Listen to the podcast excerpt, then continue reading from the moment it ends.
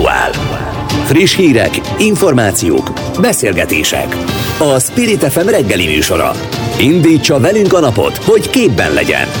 A mikrofonnál Fogyarák Anikó. Szép jó reggelt kívánok mindenkinek július 22-én, csütörtökön, Magdolna napján, a szerkesztő Hazafi Zsolt nevében is. Hétfőre összehívta a Nemzetbiztonsági Bizottság ülését Stummer János, a bizottság jobbikos elnöke. Pintér Sándor belügyminiszter korábban jelezte, hogy szívesen részt vesz az ülésen és válaszol a kérdésekre, ugyanakkor a Fidesz nem tartja fontosnak, hogy bizottsági ülés legyen, és hát ők vannak többségben a testületben. Mi van, mi van ilyenkor, mindjárt megkérdezem tőle, itt van már a telefonban. Aztán gyakorlatilag népszavazási verseny indult tegnap, Orbán Viktor is és Karácsony Gergely is kérdezné a népet. A miniszterelnök a pedofil ellenes törvény érvényességét szeretné alátámasztani kérdéseivel, míg a főpolgármester harmadik oltásról, autópálya koncesszióról, európai ügyészségről, fudáról és álláskeresési járadékról beszélne. Mosali Zoltán politológussal elemezzük majd a helyzetet. És mindezt kibeszéljük majd Dorosz Dáviddal is, a párbeszéd kampányfőnökével. A Momentum mindeközben lemondásra szólította fel az Orbán kormányt a Pegazus botrány miatt. Hajnal Miklós elnökségi tagot fogom majd kérdezni, és még ebben az órában a Demokratikus Koalíció közgazdász politikusával beszélünk majd arról, hogy a Kereskedelmi és Iparkamara elnöke itt az aktuálban azt mondta, hogy kezdeményezik, hogy kötelező legyen a védőoltás a szektorban. Érdekel, hogy Dávid Ferenc mit gondol erről, egyáltalán van-e hatása az oltásoknak a gazdaságra. És tovább romlott a magyar jogállamiság állapota az Európai Bizottság jelentése szerint 8 hazai civil szervezet közös értékelést adott ki az uniós jelentésről. Mi a Transparency International Magyarországot kérdezzük. Kezdjük. Spirit FM 92.9 A nagyváros hangja. Vasárnap óta próbálja azt megtudni a közvélemény, hogy vásárolt-e a magyar állam a Pegasus nevű kémprogramból, amelyen egy komoly nemzetközi újságíró csapat szerint mások mellett magyar közéleti szereplők mobilját törték fel. Vendégünk Stummer János, a Nemzetbiztonsági Bizottság elnöke, akivel az eddigi ismert tényekről beszélgetünk. Szép jó reggelt kívánok, köszöntöm Önt! Jó reggelt kívánok, üdvözlöm! És hát mindenek előtt kérem, hogy mondja el, hogy mi van ilyenkor, amikor összehívta a bizottságot, a Nemzetbiztonsági Bizottságot, de a Fidesz jelezte, hogy nem kívánnak ezen részt venni. Akkor mi fog történni hétfőn? Hát hétfőn jelezték, hogy ha, hogy ez egy az ő részükről úgy tekintenek erre az ügyre, hogy ez egy politikai hangulatkeltés, ez a cikk, illetve cikk sorozat, illetve az abból adódó politikai, belpolitikai következmények. Ez arra válaszul tették, hogy, én, hogy még vasárnap kiadtunk Ungár Péterrel és Molnár Zsoltal egy közleményt, hogy mi rendkívülülést fogunk kezdeményezni. De hát azért hétfő délelőtt óta, mióta ez megjelent a sajtóban, ez a, ez a közlemény Halász János alelnök úr részéről, hát azóta azért sok víz lefolyt a Dunán, és én magam úgy látom, hogy elkezdett megváltozni a kormánynak, illetve a Fidesznek az álláspontja ehhez az ügyhöz. Tehát amikor ön, szerkesztőasszony és én beszélgettünk legutóbb egymással erről a dologról, akkor még a Fidesz az egy ilyen teljes tagadásban volt. Tehát ott, ott, ott arról beszéltek, hogy itt nincs itt semmi látnivaló, ez egy fake news, ez egy Guardian kacsa, semmi ilyen ügyről nincsen szó, ez tényleg egy hangulatkelt, és azóta azért, mert látszik, és a tegnapi sajtóanyagokból is látszódott az, a telexeseknek a, a videójából is látszódott az, hogy inkább már egy ilyen lebegtetés ö, ö, van, mint sem egy teljes tagadás, és hát a miniszterek azok egymáshoz irányít, vagy a másikhoz irányították a szerkesztőket, és mindenkit, tehát a, a, a Varga Judit, ő a Bölner Pálhoz irányította az érdeklődőket, Pintér Sándor pedig hozzám, a Nemzetbiztonsági Bizottság elnökéhez, hogy nálam lehet érdeklődni ezzel a, ezzel a dolog a kapcsolatban.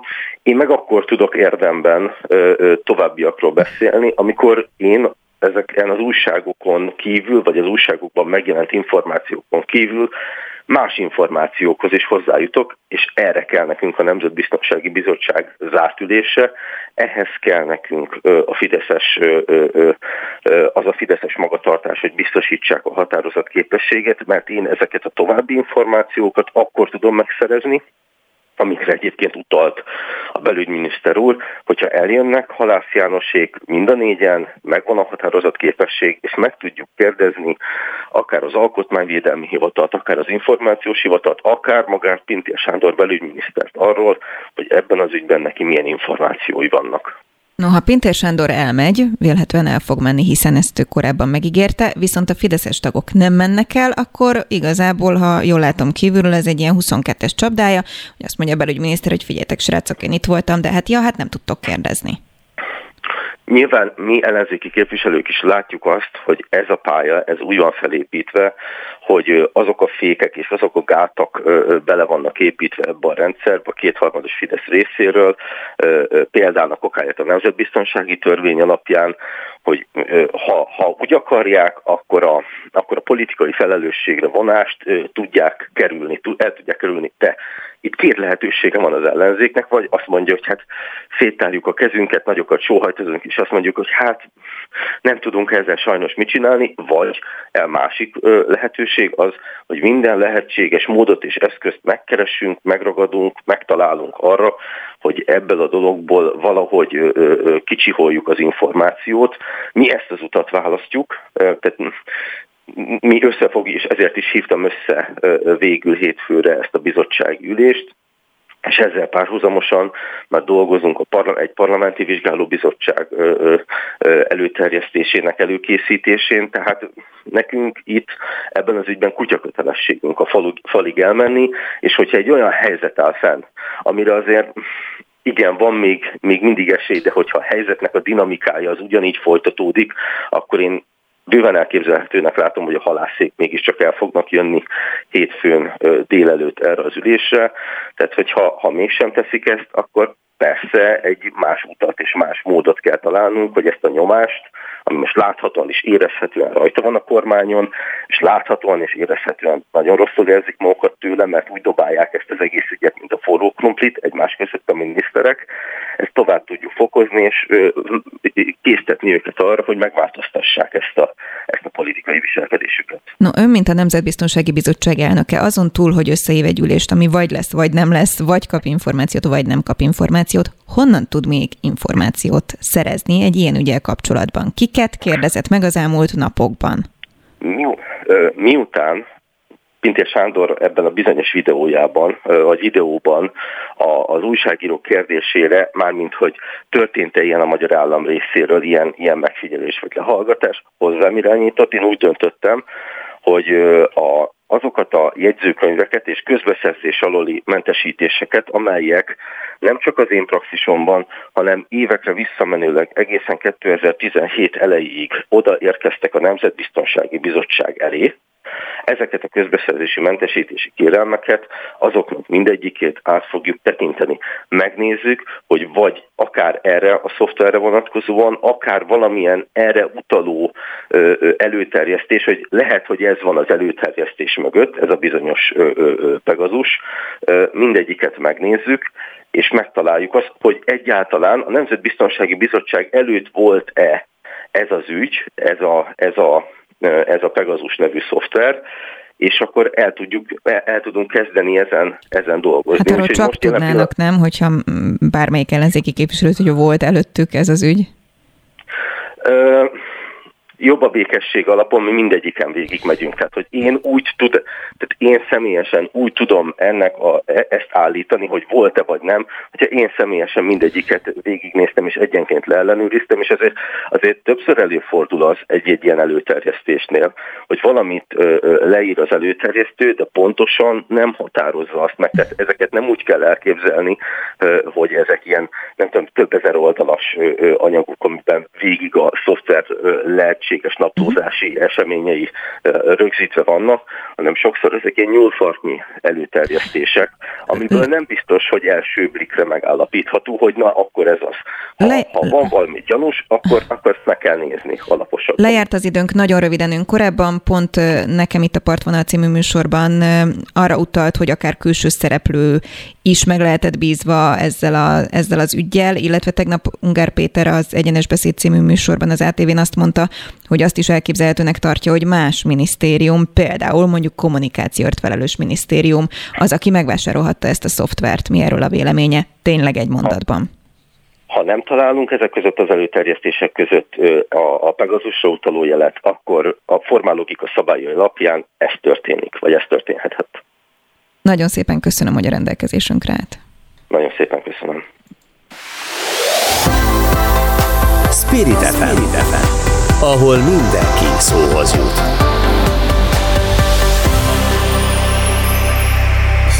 A kínai egyetemről, az autópályák eladásáról és a 60 év felettiek ingyenes antitesz szűréséről is kezdeményezi a népszavazást a főpolgármester. Karácsony Gergely a Facebook oldalán írta meg ezeket, miután egy tegnap reggel hatályba lépő rendelet szerint ismét kezdeményezhető országos népszavazás. Orbán Viktor pedig bejelentette, Brüsszel megtámadta Magyarországot a gyermekvédelmi törvény miatt, ezért a kormány népszavazást kezdeményez a témában. A főpolgármester polgármester ezt követően jelentette be az általa indított szavazást. A témákban Dorosz Dávidot, a párbeszéd kampányfőnökét kérdezzük. Jó reggelt kívánok, köszöntöm Önt! Jó reggelt kívánok, üdvözlöm a hallgatókat! Ez egy népszavazási verseny. Nem, nem verseny, ez arról szól, hogy mik azok a valóban fontos és az emberek mindennapjait és az emberek jövőjét meghatározó kérdések, amelyekben egyértelműen el kell lépni az, attól a helyzettől, ami most van. Mondanunk kell öt igent arra a jövőnkre, és öt igent arra a nagyon fontos kérdésekre, amelyek például a járványkezeléshez, az emberek egészségének megvédéséhez, az nemzeti vagyon megvédéséhez, e, és a korrupció elleni küzdelem megvédéséhez szolgálnak. Erről szólnak azok a kérdések, amelyeket Karácsony Gergely tegnap ismertetett. Akkor ez egy hihetetlenül véletlen egybeesés? Hogy pont egyszerre a miniszterelnök kérdéseinek feltétele után jelent meg? Nyilvánvalóan a kormány eh, és Orbán Viktor ezekkel a szánalmas eh, népszavazási kérdésekkel, amelyeket eh, ismertetett a kormányfő, megpróbálja elterelni a figyelmet arról a most már nemzetközi védagat botrányról, amivel egyértelműen kiderült, hogy a magyar kormány embereket illegálisan megfigyeltetett, és lényegében a saját politikai céljaira használja azokat az izraeli kémszoftvereket, amelyeket beszerzett, és éppen ezért egy terelés termelésről van szó, illetve uh, olyan ügyekről is megpróbálja elvinni a figyelmet, amelyeket a Karácsony Gergely által benyújtott népszavazási kérdések érintenek. Tehát az, hogy a járvány elleni védekezés egyébben a 60 év fölöttieknek a lehető legnagyobb védelmet adjuk meg, amikor közeledik a negyedik hullám, ez szerintem élethalál kérdése, ez egy nagyon fontos kérdés, és egy aktuális kérdés, amely az emberek mindennapjait érinti. Ugyanígy az emberek mindennapjait érinti az, hogy tényleg az Orbán kormány arra készül, hogy a jövő évi választások előtt a magyar gyorsforgalmi utálózatot lényegében haveri kezekbe akarja kiszervezni és egy egyben ellopni. Ezek valódi kérdések az emberek mindennapjait meghatározó alapügyekről, és igen, arra van szükség, hogy az emberek elmondhassák a véleményüket ezeket az ő mindennapjaikat meghatározó alapvető témákról. Ezek a kérdések, és akkor beszéljünk Karácsony Gergely kérdéseiről, már korábban össze voltak állítva, és régóta tervezgette, hogy akkor ez nyilvánosságra kerüljön, és akkor lássuk, hogy milyen népszavazást szeretne, vagy rögtönöztek? Az a helyzet, hogy mi a hatalom embereivel szemben az emberek hatalmába hiszünk, és az emberek hatalmát kevés dolog fejezi ki jobban, mint az, hogy közvetlenül elmehetnek, és egy egyben elmondhatják a véleményüket, és kötelező erővel rendelkező módon eldönthetnek kérdéseket. És az elmúlt hónapokban sajnos sok olyan ügy összegyűlt, akár itt az elmúlt hetekben nyilvánosságra került antitest a mérések kapcsán az a sajnálatos helyzet, hogy még mindig nagyon sok idős magyar állampolgár van kitéve a Covid-dal szembeni védekezés egyébben sajnos a betegségnek, mint például az autópályák ellopása ügyében, vagy mint például a, az álláskeresési járadék idejének meghosszabbítása kapcsán, hiszen gondoljunk bele abba, hogy az Orbán kormány a világon egyedülálló módon egy embertelen és szívtelen, az embereket valójában nem segítő hozzáállással cserben hagyja azokat a százezreket, akik a munkahelyeiket elvesztették. Nem az a kérdés, hogy fontos kérdések ezek, hiszen ezekről már beszéltünk mi is korábban, hanem hogy hirtelen jött ötlet volt-e, hogy ha már így van, akkor csatlakozzunk rá a miniszterelnökre. Nyilvánvalóan nem hirtelen jött ötletről van szó, hanem arról van szó, hogy egy tiltás volt eddig a, a jogszabályi környezet miatt a népszavazásokkal kapcsolatban, mi pedig kiszünk abban, hogy az embereket fontos kérdésekbe közvetlenül meg kell kérdezni, és éppen ezért az elmúlt hónapok eseményei alapján összeállt az a mai Magyarország és a magyar emberek mindennapjait legjobban meghatározó kérdéssor, amit tegnap Karácsony Gergely ismertetett. Világos. Azt már lehet lehet tudni, vagy sejteni, vagy tippelni az elemzők szerint, hogy Orbán Viktor miniszterelnök kérdéseiről, amelyek ugye mind az öt egyértelműen a pedofil ellenes törvénynek az alátámasztásáról szólnak, január-február környékén még választások előtt valószínűleg szavazni fogunk, ha elmegy, aki elmegy. Karácsony Gergely kérdései mikor kerülhetnek nyilvánosság elé egyáltalán, mi a menete ennek? És egyébként akkor ehhez hozzákapcsolok még egy kérdést, hogy az a kritika érte Karácsony Gergelyt, hogy egyébként is a főpolgármesternek ez nem hatásköre, ez az öt téma, amiről beszélgetünk. Ez a hatáskör kérdés, ez önmagában egy vicces kommentár. Azt gondolom, hogy a magyar emberek jövője, a Covid elleni védekezés, a gazdasági válság elleni védekezés, vagy az, hogy megakadályozzuk, hogy a magyar nemzeti vagyon egy jelentős részét a Fidesz lényegében a saját zsebébe belejátsza. Ezek mindenki számára fontos kérdések, és a nemzet jövőjét határozzák meg, és ilyen szempontból ezek a mondatokat nehéz értelmezni. Ennek van egy folyamata en, ahogy egy népszavazási kérdésből népszavazás lett, és nyilván ahogy a miniszterelnök által kezdeményezett folyamat is elindult, így a miénk is elindult, és én azt számoljuk, hogy minden a jogi lépésen és minden aláírás gyűjtéshez kapcsolódó lépéssel együtt körülbelül ugyanazon az időpályán tud haladni. Nyilvánvalóan a magyar emberek érdeke, és a, az, hogy ezeknek a témáknak a sürgőssége is azt kívánja, hiszen akár csak a Covid, akár csak a válság elleni védekezés, ezek mind aktuális témák, hogy ebbe a következő hónapokban és a választást megelőzően kerülhessen az emberek elé. Dorosz Dávid, a párbeszéd kampányfőnöke. Köszönöm szépen, szép napot kívánok! Köszönöm szépen, szép napot! Aktuál. Friss hírek, információk, beszélgetések. A Spirit FM reggeli műsora. Indítsa velünk a napot, hogy képben legyen. A mikrofonnál Fogyarák Anikó. Berobbant a hazai közéletbe az állítólagos megfigyelési ügy, amit megfejelt Orbán Viktor azzal, hogy úgynevezett gyermekvédelmi népszavazást kezdeményez. Erre Karácsony Gergely tomfolt egy más tematikájú népszavazással. Arról, hogy mi zajlik a magyar politikai életben, Vasali Zoltán politológust kérdezzük. Szép jó reggelt kívánok, köszöntöm Önt. Jó reggelt a hallgatóknak is. Hát nem erre szoktuk azt mondani, hogy uborka szezon így nyáron, nem? Igen. Nem tudom, mennyire hallotta az elmúlt 20 perc beszélgetését, pont mind a két témáról beszélgettünk. Igen, figyeltem. És akkor innen induljunk szerintem, hogy elterelés vagy nem elterelés? Hát én azt hogy az a kérdés a, a háttérben, hogy a, a magyar választópolgárokat mennyire érinti egy ilyen botrány, akkor szerintem azt mondhatjuk, hogy a Pegazus ügy az az ellenzéket mindenképpen meg tudja mozgatni, ráadásul ne felejtsük el, hogy egy előválasztási kampány hangulat van, tehát hogy a hogy az, hogy nincs uborka szezon, az már eleve így volt. Szerintem ennek a nyárnak ilyen szempontból a Fidesz is és az ellenzék is így futott neki. Tehát, hogy ott Jó, csak azért arra számítottunk, hogy itt majd az ellenzék kampányol, és nem arra, hogy lesz botrány, meg népszavazás. De hát azt viszont szerintem tudtuk, hogy a, a kampányok úgy működnek, még ilyen piciben is, azért mondom a picit, mert hogy előválasztási kampány van azért még csak igazából, hogy ott vannak, vannak botrányok is, ugye emlékszünk rá, hogy a korábbi választásoknál mekkora viták voltak abból, hogy egy borkai ügy, vagy bármilyen más történet, az mennyire mozgatja meg, vagy milyen hatása van a választókra. Azt látjuk, hogy ez most ilyen normál alap kampánymenetben is most már ilyenekből élünk. Itt tehát nincs uborka szezon. A másik része a kérdésnek az az volt, hogy hogy hát, a, a népszavazás. Népszavazás igen. tehát hogy, hogy ott ugyan, ugyanez, tehát hogy szerintem az, hogy kormánypárti oldalon csodálkoznak azon, hogy a, a főváros erre reagált, vagy illetve, hogy Karácsony Gergelyt még csak így polgár, főpolgármesterként próbálják meg apostrofálni. Természetesen, természetesen megint a kampány része, hogy erre riposztozniuk kellett olyan kérdésekkel, ami megint a saját ellenzéki szavazókat megerősíti abban, hogy másképp látják a realitásokat, mint a kormánypártok. Az, hogy Orbán Viktor előállt ezzel a népszavazási kérdéskörrel, az maga egyébként elterelés lehet egy Pegazus ügyről? Mert hogy sokan azt mondják, hogy azért lett ez így bedobva, hogy, hogy akkor ne foglalkozzunk a Pegazus, Pegazus ügyel.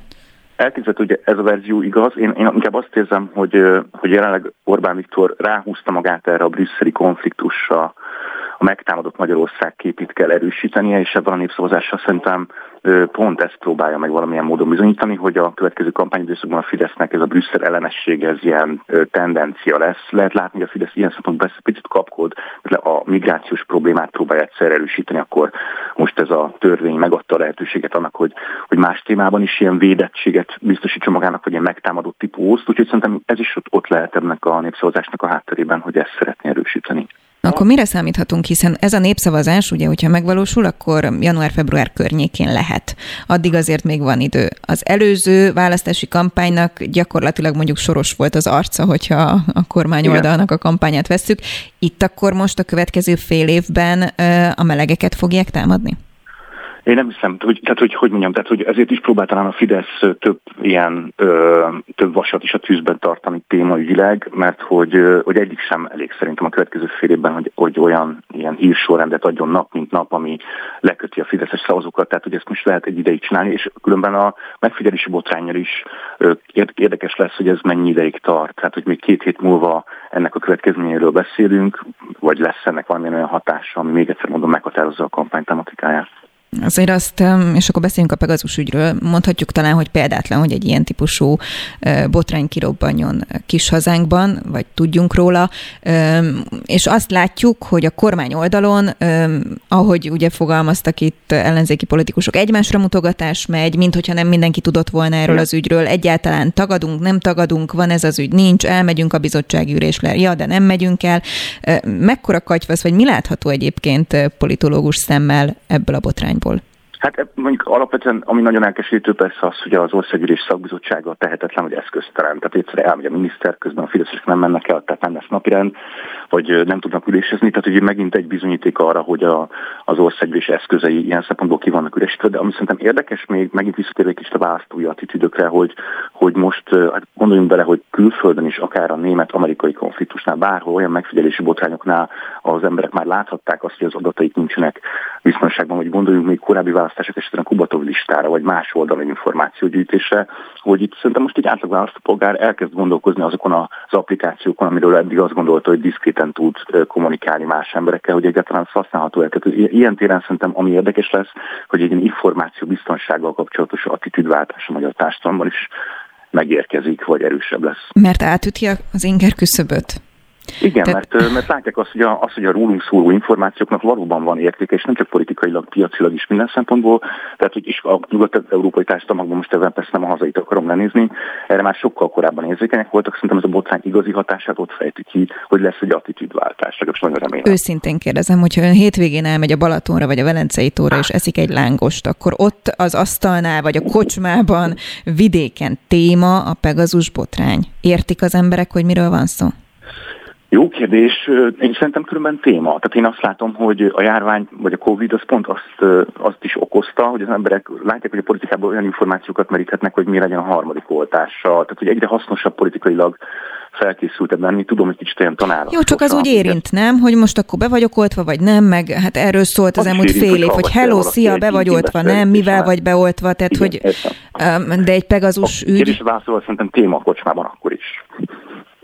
Mire lehet számítani ön szerint a következő hát napokban? Mert itt most már nem hónapokról beszélünk. Például Pegazus hát botrány. A hétvége, tehát hogy az, hogy megúszós a Fidesz kommunikációja, az tisztán látszik meg, hogy kaotikus. Szerintem ilyen szempontból az ellenzék joggal gyakorolt kritikát. Hát, hol, ö, az, hogy a hétvégéig lesz még valami olyan akt. Hát én szerintem az lesz az érdekes, hogyha arról tudunk majd talán valamit, hogy az újságírók megfigyelési időszakában milyen témákkal foglalkoztak. Tehát, hogy, hogy erről, erről még nem tudtak ö, talán annyira részletesen nyilatkozni, de hogy az már terelhet bennünket információ szempontjából olyan irányból, hogy tudjuk azt, hogy mire kíváncsi a kormány, ha egyáltalán ez az egész vád megáll vele szemben. Vasali Zoltán, nagyon szépen köszönöm, hogy a rendelkezésünkre állt. Szép napot kívánok önnek. Viszont, viszont. Aktuál. Friss hírek, információk, beszélgetések. A Spirit FM reggeli műsora. Indítsa velünk a napot, hogy képben legyen. A mikrofonnál Fogyarák Anikó. Lemondásra szólította fel a Momentum mozgalom az Orbán kormányt a Pegasus botrány miatt. Az ellenzéki párt szerint sem jogilag, sem erkölcsileg nincs rendben a politikai ellenfelek lehallgatása. Ezért követelik a kormánytól, hogy minden tagjukkal Orbán Viktor mondjon le a hivataláról. Hajnal Miklóssal, a Momentum elnökségi tagjával beszélgetünk. Szép jó reggelt kívánok, köszöntöm Ön. Jó reggelt kívánok, köszöntöm a tisztelt hallgatókat. Na, hogyha fogadni kellene, akkor mire tippelne? Lemond vagy nem mond le a kormány? Hát uh, arra biztos nem fogadtam volna, hogy az lesz az elterelő hadművelet, hogy kezdeményeznek egy népszavazást, de, de, de talán az, hogy nem mondanak le, az várható volt egy, egy ilyen kormánytól. Ugye, ha megnézzük a nemzetközi példákat, lehallgatási botrányok esetében, Nixon a Watergate botrányba belebukott, tehát az, az, az egy teljesen egyértelmű helyzet volt, de az amerikai demokrácia az, az egyen fejlettebb, meg, meg úgy nagyjából 150 évvel idősebb, mint a magyar. A, viszont ennél közelebb is vannak példák, például Gruevski Macedóniában szintén egy lehallgatási botrányba bukott bele, de ő nem mondott le magától, őt ugye kvázi el kellett kergetni az országából. Szóval azt hiszem, hogy előttünk is ez a feladat áll, hogy 22-ben mindent megtegyünk azért, hogy ami szerintem már igaz, hogy erkölcsileg megbukott ez a, ez a kormány, az politikailag is megtörténjen. Az imént pár perccel ezelőtt Vasali Zoltán politológussal beszélgettünk a témáról, és én megkérdeztem tőle azt, hogy vajon átüti az emberek inger küszöbét egyáltalán egy ilyen Pegazus botrány, értik-e, hogy miről van szó. Ő azt mondta, hogy szerinte értik. Önnek mi a véleménye, illetve hogyha itt elkergetésről idézőjelben beszélünk, akkor miért nincsenek az emberek az utcán? Szerintem nem mindegy, hogy kiket hallgat le egy kormány. Ez a mostani botrány, ez ugye azért speciális, mert egyrészt a sajtónak az egyes szereplőit hallgatták le, másrészt különböző ellenzéki szereplőket. Innentől kezdve én, én azt látom az elmúlt napokban, hogy a, a, a független média rengeteget foglalkozik ezzel az ügyel, és ez nagyon sokakhoz elér, ami, ami egy, egy óriási pozitívum.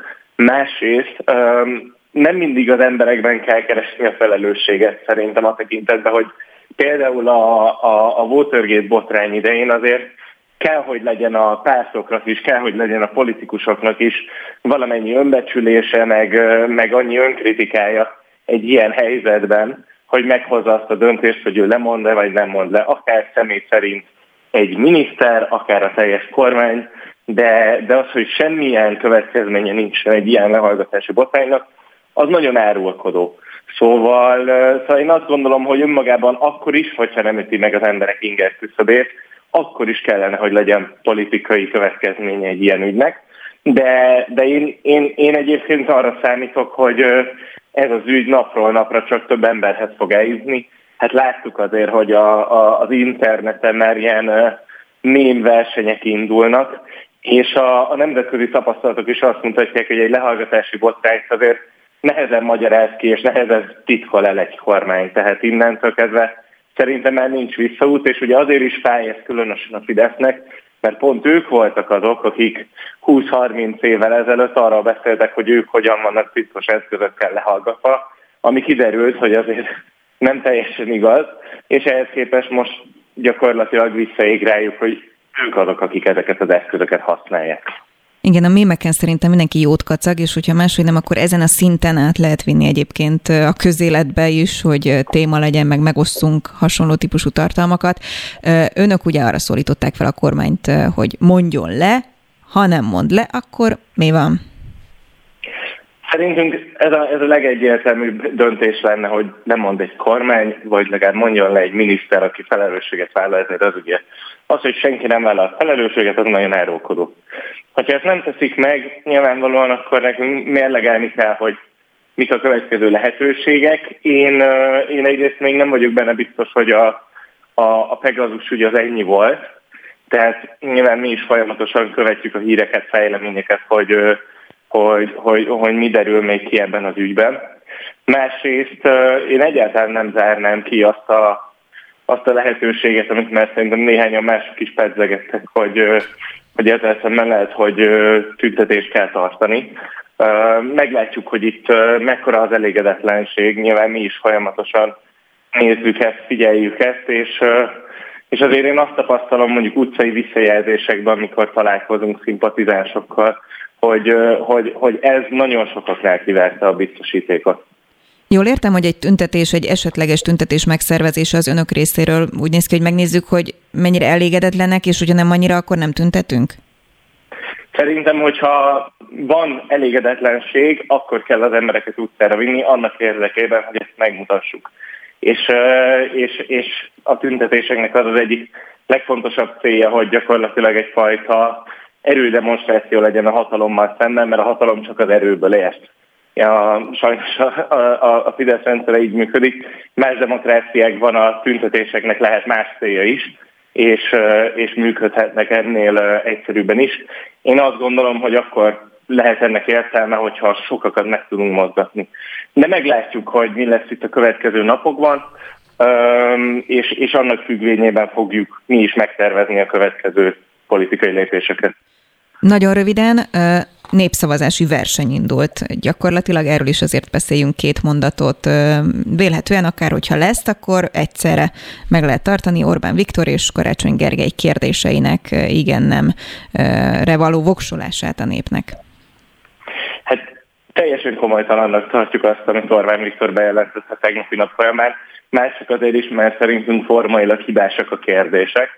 Tehát egy, egy jogvégzett embertől ennél azért, ennél azért egyel többet várnánk. Miért hibás? Ez, mert, mert nem felelnek meg azoknak a különböző jogi alkotmányossági kritériumoknak, amiknek egy népszavazási kérdésnek meg kell felelnie.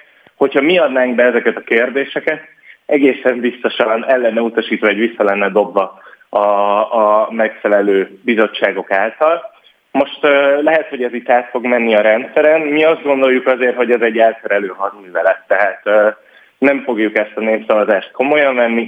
Tudjuk, hogy az a célja, hogy gyűlöletet keltsen, tudjuk, hogy az a célja, hogy elterelje a figyelmet erről a lehallgatási botrányról, és pontosan így is fogunk hozzáállni. És Karácsony Gergelyé, és akkor hozzáfűzöm, hogy egy mondatba tudjon nekem végszóra válaszolni, hogyha egyszerre van megtartva ez a népszavazás, két lapot kapnék, akkor ugye sokan mondjuk azt mondják, hogy úgy fejeznék ki a nem tetszésüket az Orbán Viktor féle kérdésor, hogy nem mennek el, de akkor mondjuk a Karácsony Gergelyére sem mennek el? Tehát mi lesz így? Egyrészt én nem vagyok benne biztos, hogy ezek egyszerre lesznek megtartva, mert ugye a kormány gyakorlatilag bármikor kiírhat egy népszavazást, és az rövid időn belül, 50 napon belül akár meg is lehet tartani. A, amikor bárki más kezdeményez egy népszavazást, ott aláírásokat kell gyűjteni, a 120 nap, ott azt jóvá kell hagyni a megfelelő bizottságoknak, az is árhét. Tehát én inkább arra tippelnék, hogy el fogják húzni az időt, hogy, hogy, hogy minél később legyenek ezek a népszavazási kezdeményezések. De meglátjuk, ha esetleg mégis egyszerre akkor, akkor, akkor nagy valószínűséggel mi arra fogjuk biztatni az embereket, hogy az egyik szavazólapon x a másikon meg ne x vagy akár szavazzanak érvénytelenül. Azért erre is volt már példa az elmúlt években, ugye, hogy érvénytelen szavazásra buzdítottunk népszavazáson. Szerintem ezek az opciók, de egyelőre még kérdés az időzítés, szóval annak függvényében fogunk dönteni. Hajnál Miklós a Momentum elnökségi tagja, köszönöm szépen. Nagyon szépen köszönöm, viszontalásra. Spirit FM 92.9 A nagyváros hangja Yeah. Nem hiszi, hogy különleges dolgot feszegetnének azzal, hogy a koronavírus elleni védőoltás kötelező legyen. Ezt mondta a Parag László, a Magyar Kereskedelmi és Iparkamara elnöke a Spirit FM aktuál című műsorában. A kamara ugyanis jogalkotási javaslatot tesz arra vonatkozóan, hogy a munkaadóknak lehetőségük nyíljon kötelezővé tenni a koronavírus elleni védőoltást a munkavállalóik számára. A témában Dávid Ferencet, a Demokratikus Koalíció gazdasági szakértőjét kérdezzük. Szép jó reggelt kívánok, köszöntöm Önt! Jó reggelt kívánok! Kérem, hogy induljunk onnan, hogy egyáltalán egy ilyen oltási kérdésnek van hatása, és hogyha igen, milyen hatása van a gazdaságunkra? Én feltétlenül fontosnak tartom, hogy erről, hogy mondjam, nyilvános diskurzus indul, és miután átéltünk egy hosszabb válságperiódust, teljesen egyértelművé vált, hogy rettenetes komoly károkat okozott a gazdaságban az elmúlt másfél évben a koronavírus. Tehát önmagában ugye egy olyan kérdésről beszélünk, ami igazából azt is, ha nem is kimondottan, de, de végül is támogatja, hogy miután az oltási hajlandóság elgyengült, ugye egyre kevesebben oltatják be magukat, most újra napirendre került egy olyan kérdés, amiről érdemes beszélgetni és vitatkozni, annak reményében, hogy az oltási kedv, az oltási hajlandóság és az oltási gyakorlat intenzívebbé fog válni. Tehát az, abban, abban a kamara elnökével teljes mértékben egyetértek, hogy erről beszélni kell mindenképpen, illetve abban is, hogy ez mindenkinek érdeke. Most olyan tekintetben mondom a mindenkit, hogy a gazdaság szereplőinek, a vállalkozóknak, gazdasági szempontból, a munkavállalók alkalmazottak szempontjából pedig egészségügyi szempontból, hogy ez a kérdés valamiféleképpen újra napirendre kerüljön. Akkor valóban az oltás igazából gazdasági kérdésé vált? Gazdasági kérdésé is a Magyar Kereskedelmi Kamara nyilvánvalóan elsősorban nem az állampolgári mondjam, egészség helyzetéről akar értekezni, hanem a gazdasági megközelítésből. Annyit persze furcsálok, hogy, hogy azt hallottuk, hogy itt jogalkotási kezdeményezésről is szó lehet. Most én azt gondolom, hogy ez nem a kamara dolga lenne, hanem a magyar állam és innentől kezdve érdemes arról is beszélnünk, hogy milyen veszélyeket, illetve milyen megfontolásokat, milyen veszélyeket rejt magában ez a, a kérdés, illetve az, hogy, hogy végül is hogy lehet ezt úgy rendezni, hogy békés megoldás szülessen, illetve a munkavállalók ne érezzék azt, hogy egy újabb munkáltatói önkény áldozatai lehetnek. Ön szerint, hogyha ön dönthetne, akkor helyes lenne az, hogy legyen kötelező a védőoltás?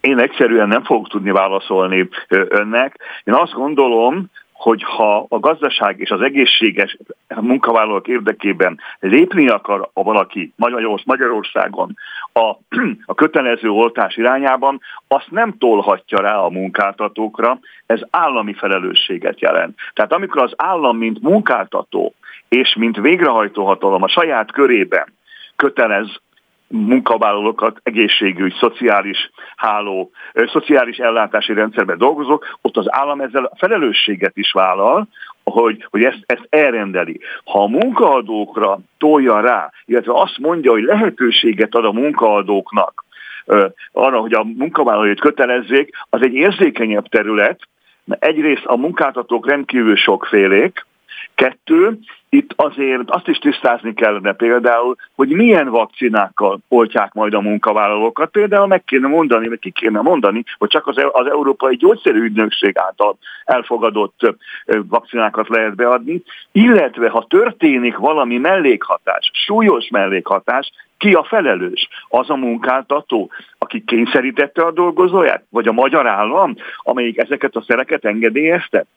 Tehát számos kérdést tisztázni kell. Én azt hiszem, hogy az lenne a leghelyesebb, miután nem holnapra kell eldönteni ezt a kérdést, meg holnap utára, hogy a kormány, elsősorban itt a versenyszféráról beszélek, mert a, a, a költségvetési szférában az, a kormány, mint végrehajtó hatalom teljes felelősséggel elrendelheti a, között, a kötelező oltási kényszert. A, a versenyszférában ott össze kell hívni a versenyszféra és a kormány állandó konzultációs fórumát, ez egy háromoldalú testület, a kormány ül középen, két oldalán a munkaadói érdekképviseletek és a munkavállalói érdekképviseletek a, a három oldal összetevői. Nekik kell kitalálni egy olyan megoldást, ami az üzleti szférában elfogadható lehet. Ki fogja meghatározni például, hogy melyik munkakörökben kötelező az, rendelhető el kötelező módon a az oltás. Én azt gondolom, hogy itt az államnak meghatározó szerepének kell lenni. Vagy gondolja bele abban, hogy ha tegyük föl mondjuk egy nagykereskedelmi vállalkozásnál, mondjuk egy multinacionális üzletláncnál, arra a megállapodásra jutnak, hogy a pénztáros ugye legyen kötelezően beoltva, ez érthető, mert emberekkel érintkezik, de vajon ez kiterjed egy olyan munkáltatóra is, ahol egy kisboltban ül a pénztáros? Ki fogja ott eldönteni, hogy ez a kényszer érvényesülhet-e vagy sem? Hogy tudják más munkakörbe tenni, mikor az egész szék három-öt fős? Tehát a... renget, és vagy elbocsátják? Azt mondja, Ugye, hogy nem, közel... nem sürgető ez a kérdés, ugyanakkor én meg ezt cáfolnám, hogy de, hiszen uh, szinte mindenki arról beszél, hogy itt a nyakunkon a negyedik hullám. Én a nem sürgetőt úgy gondoltam, hogy ezt most nem ezen a héten kell eldönteni. De abban abba egyetértek önnel, hogy ahogy most, tehát ha július hónapot nézzük, ma, ma július 20 kettedike van, Reg- nyilvánvalóan egy-két héten belül rendezni kell. Hozzáteszem azért még, még szeretnék egy dolgot, ha annyira nem nagyon tudjuk sürgetni a dolgot, mert itt vélhetően a munka törvénykönyve módosításáról van szó, a parlament meg pillanatnyilag nem üzemel. Tehát törvényhozásban Magyarországon nincs. Tehát, hogyha megállapodásra jutnak a szociális partnerek, még egyszer megismétlem, munkaadók, szakszervezetek és a kormány, akkor ezt be kell terjeszteni a parlament elé, a parlament meg éppen nem üzemel. Tehát azért, azért mondtam, hogy kapkodásra semmi ok Fél mondatban, mert hogy... lejárt az időnk, de ön szerint reális az? Vagy valaha volt olyan, hogy három oldal, szakszervezet, meg, meg mindenki, aki, aki ebbe beletartozik, egy-két héten belül... munkaadók és a kormány. egy-két héten ármas. belül közös konszenzusra jusson. Létezhet ez bármilyen témában, létezhet, nem hogy egy ilyen létezhet, oltási létezhet, témában? Hogy ne, hogy ne. Többször volt már ilyen, amikor meg, hogy mindenki megérzi az idők szabát, és ha ki tudnak gondolni közösen egy olyan megoldást, ami a munkáltatóknak kedvező, a munkavállalók számára meg még méltányos, akkor mint egy értelmes célról van szó, el tudom képzelni kezelni. Dávid Ferenc, a Demokratikus Koalíció közgazdász szakértője. Köszönöm szépen, hogy a rendelkezésünkre állt. Minden jót, köszönöm szépen az érdeklődést. Spirit FM 92.9 A nagyváros hangja. Tovább romlott a magyar jogállamiság állapota az Európai Bizottság jelentése szerint. Nyolc hazai civil szervezet közös értékelést adott ki az uniós jelentésről, miszerint bár nincs olyan tagállam, amelyikkel szemben ne szerepelne kritikus pont az Európai Bizottság jelentésében, Magyarországon egyenkénti súlyos, összességében pedig rendszer szintű problémák vannak a jogállamisággal. Marti József Pétert, a Transparency International Magyarország ügyvezető igazgatóját kérdezzük. Szép jó reggelt kívánok, köszöntöm Önt! Jó reggelt kívánok! Mit vizsgál ez a jelentés? Itt van szó igazságszolgáltatás függetlenségéről, korrupcióról, mi mindent figyelnek? Hát egyszer azt lehet mondani, hogy a jogállamiságot vizsgálja. Ez a második jogállamisági jelentése az Európai Bizottságnak, az első tavalyi szeptemberben jött ki, és e, ebben a második jelentésben ismét csak gorcső alá vették mind a 27 tagállamot, így Magyarországot is. A jogállamiságon belül négy fő kérdésre fókuszál ez a jelentés. Az egyik az igazságszolgáltatás függetlensége, a másik úgy fogalmaz, hogy a korrupció elleni keretrendszer, a harmadik a médiaszabadság, és a negyedik az pedig a fékek és ellensúlyok rendszere. No, melyikkel hogy állunk? Melyikkel állunk a legrosszabbul a jelentés szerint? Hát én azt gondolom, hogy mindegyikkel elég rosszul állunk. A jelentés tulajdonképpen nagyon-nagyon kevés pozitívumot fogalmaz meg.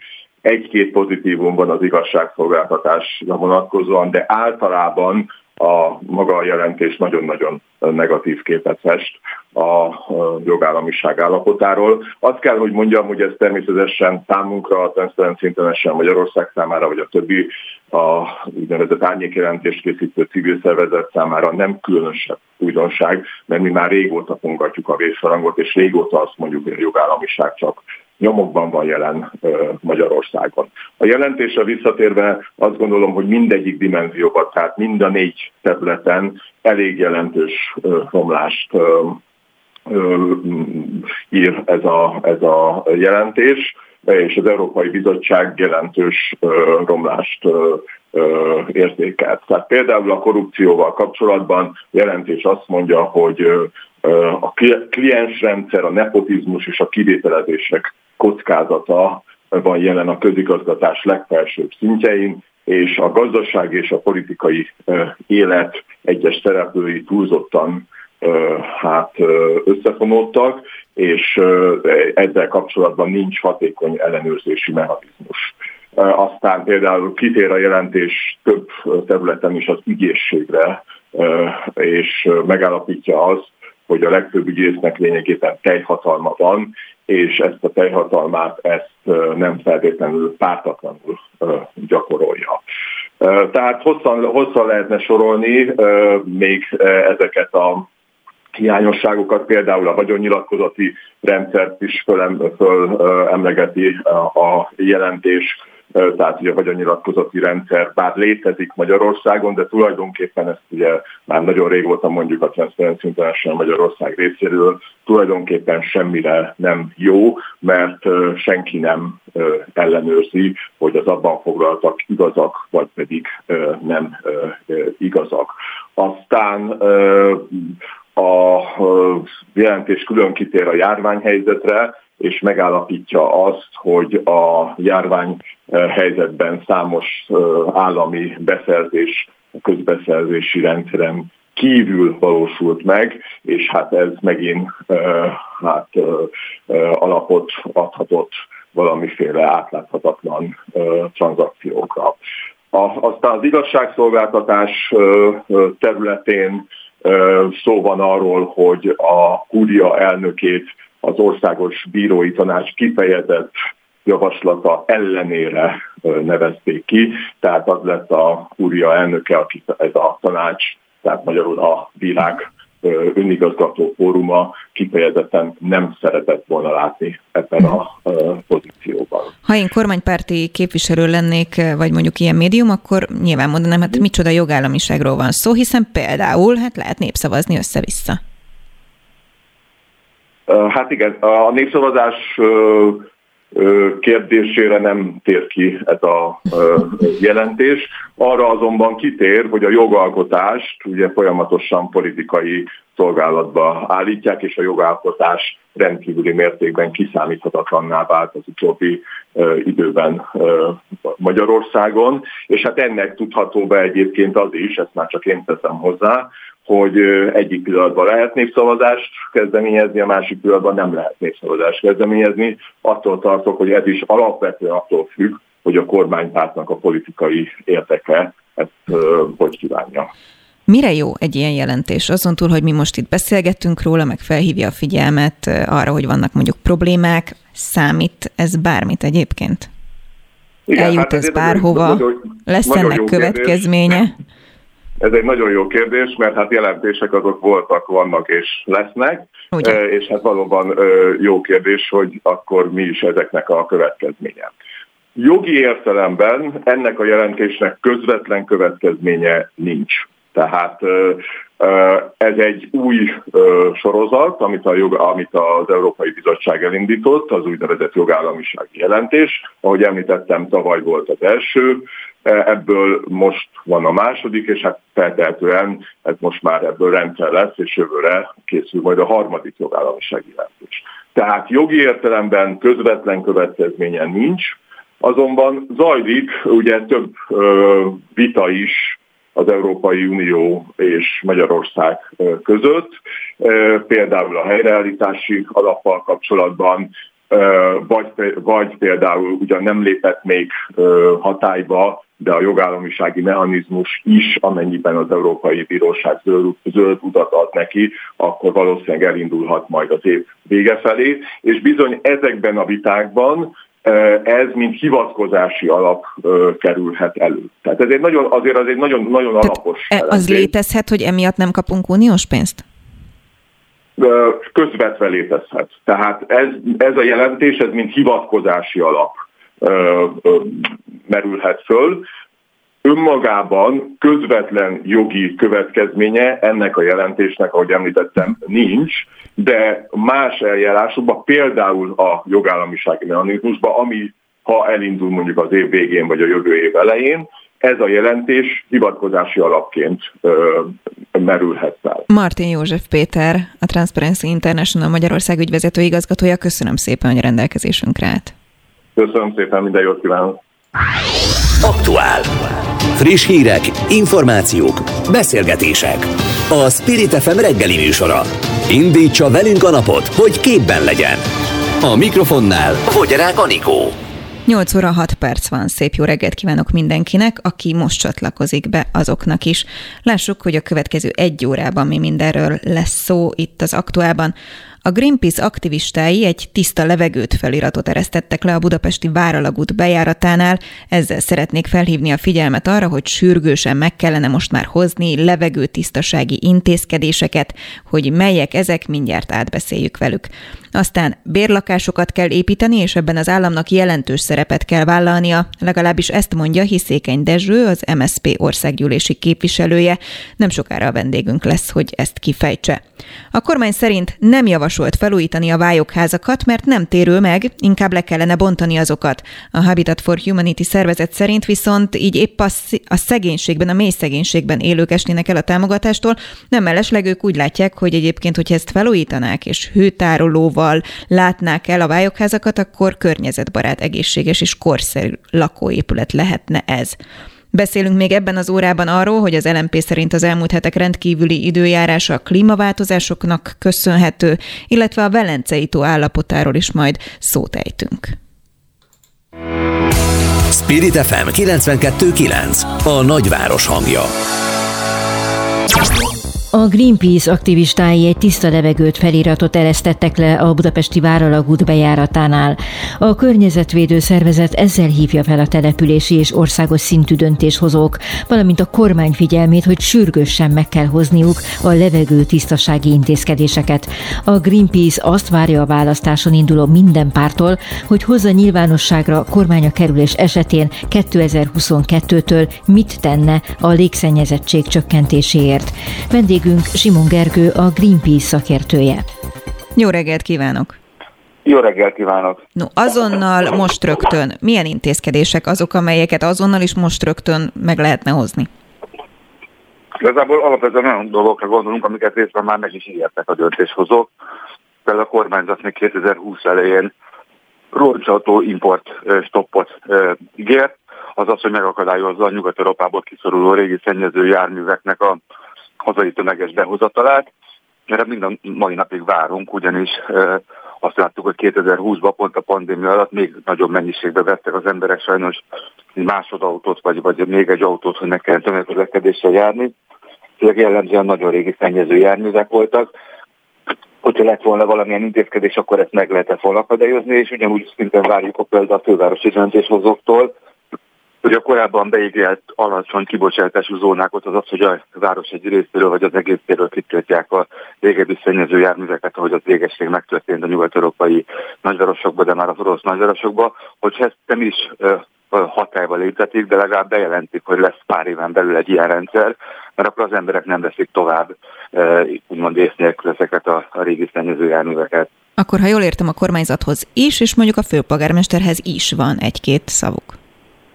Abszolút. Egyébként ugye korábban még a, a, a Fideszes városvezetés is 2018-ban azt mondta, hogy 8-10 éven belül az, az, az akár 2026-tól elkezdődött ez a szennyező járművek kiszorítása, de erről aztán nem született közgyűlési döntése, ahogy a Karácsony Gergely programjában is szerepeltek, mondom, a alacsony kibocsátású zónák, amelyekről szintén nem született döntés, de ugye múlt pénteken átadtuk Karácsony Gergelynek a petíciónkat, 45 ezer ember aláírását, amiben az emberek a szennyező járművek kibocsátását, kiszorítását kérik, és a polgármester úr megígérte, hogy próbálja közgyűlés elé vinni még az idei évben, hogy ezzel kapcsolatban valamilyen döntés szülessen, úgyhogy mi próbálunk optimistán tekinteni, de hát tudjuk, hogy Magyarország az egyik hely a Európai Unióból a legtöbben halnak meg a légszennyezés miatt idő előtt.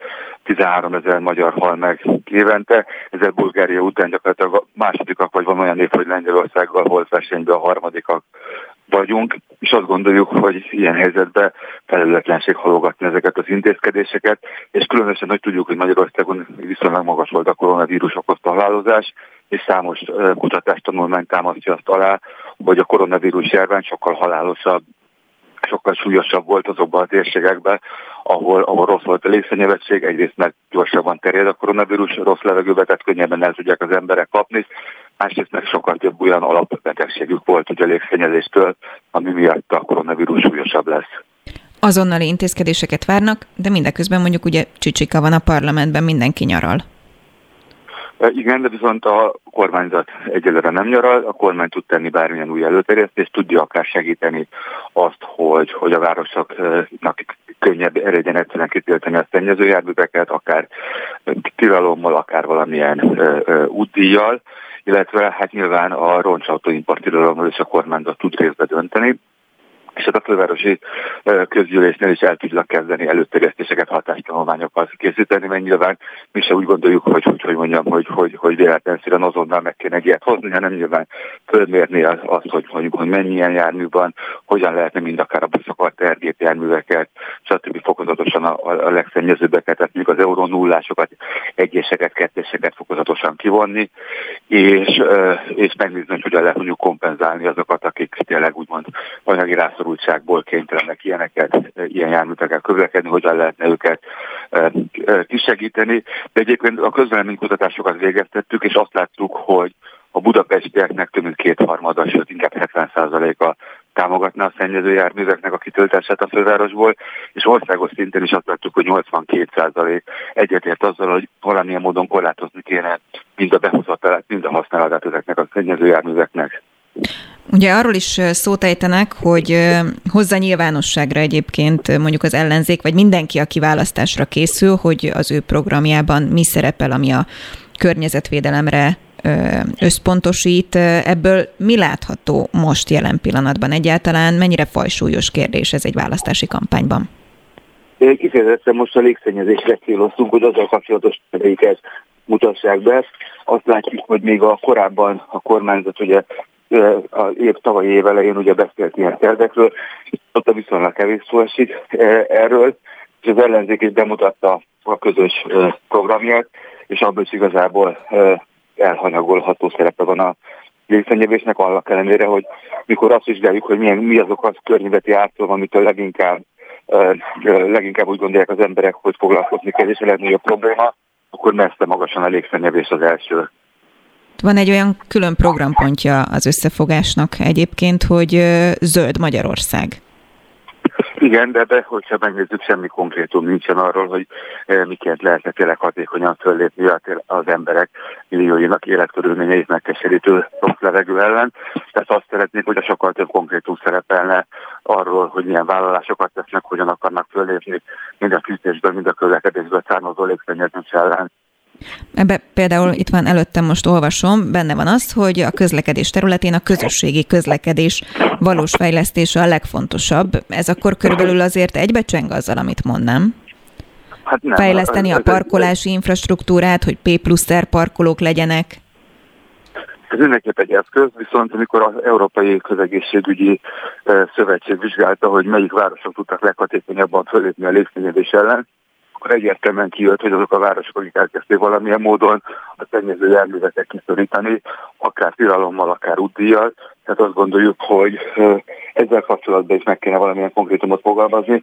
És tömegközlekedés fejlesztése nyilván nagyon fontos, hiszen ez lehet valamilyen mértékben alternatíva az emberek számára. Tehát nem is kérdés, hogy szükség van a tömegközlekedés fejlesztésére.